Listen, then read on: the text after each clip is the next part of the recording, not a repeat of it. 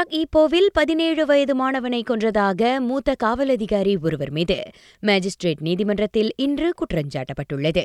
அம்மாணவன் வந்த மோட்டார் சைக்கிளை அந்த நாற்பத்தி நான்கு வயது காவல் அதிகாரி காரால் மோதி தள்ளியதாக காவல்துறை கூறியது. நெஞ்சு பகுதியிலும் வயிற்றிலும் மோசமான காயங்களுக்கு ஆளான அம்மாணவன் சம்பவ இடத்திலேயே உயிரிழந்தான்.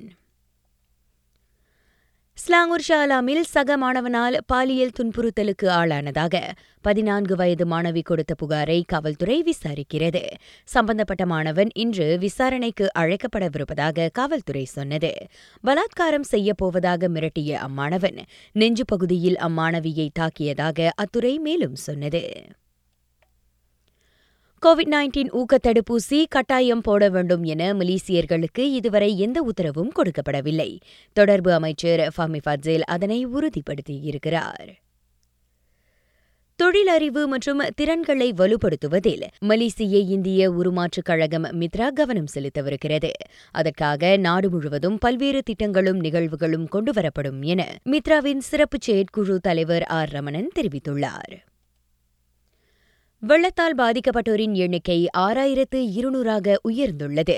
கிளாந்தானில் ஐயாயிரம் பேரும் திருங்கானுவில் கிட்டத்தட்ட எண்ணூறு பேரும் ஸ்லாங்கூரில் நாற்பது பேரும் பேராவில் கிட்டத்தட்ட தொன்னூறு பேரும் தற்காலிக துயர் துடைப்பு மையங்களில் அடைக்கலம் நாடியுள்ளனர். மற்றொரு நிலவரத்தில் திரங்கானு பஹாங் நெகிரி சம்பிலான் மற்றும் ஜோஹரில் கனமழை எச்சரிக்கை. அம்மாநிலங்களின் சில பகுதிகளில் இன்று பிற்பகல் ஒரு மணி வரை இடியுடன் கூடிய கனமழை பெய்யும் என மலேசிய வானிலை ஆய்வுத்துறை கணித்துள்ளது.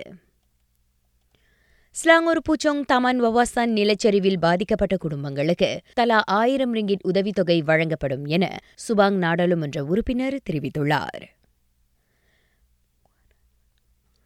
மெக்சிகோவின் குவானாஜுவாத்தோவில் கிறிஸ்துமஸ் கொண்டாட்டம் ஒன்றில் நடந்த துப்பாக்கிச்சூடு தாக்குதலில் பன்னிரண்டு பேர் கொல்லப்பட்டனர். மேலும் பன்னிரண்டு பேர் காயங்களுக்கு இலக்கானதாக அதிகாரிகள் தெரிவித்துள்ளனர். ராக செய்திகளுக்காக நான் திவ்யா வேகன் ஜான் வணக்கம்.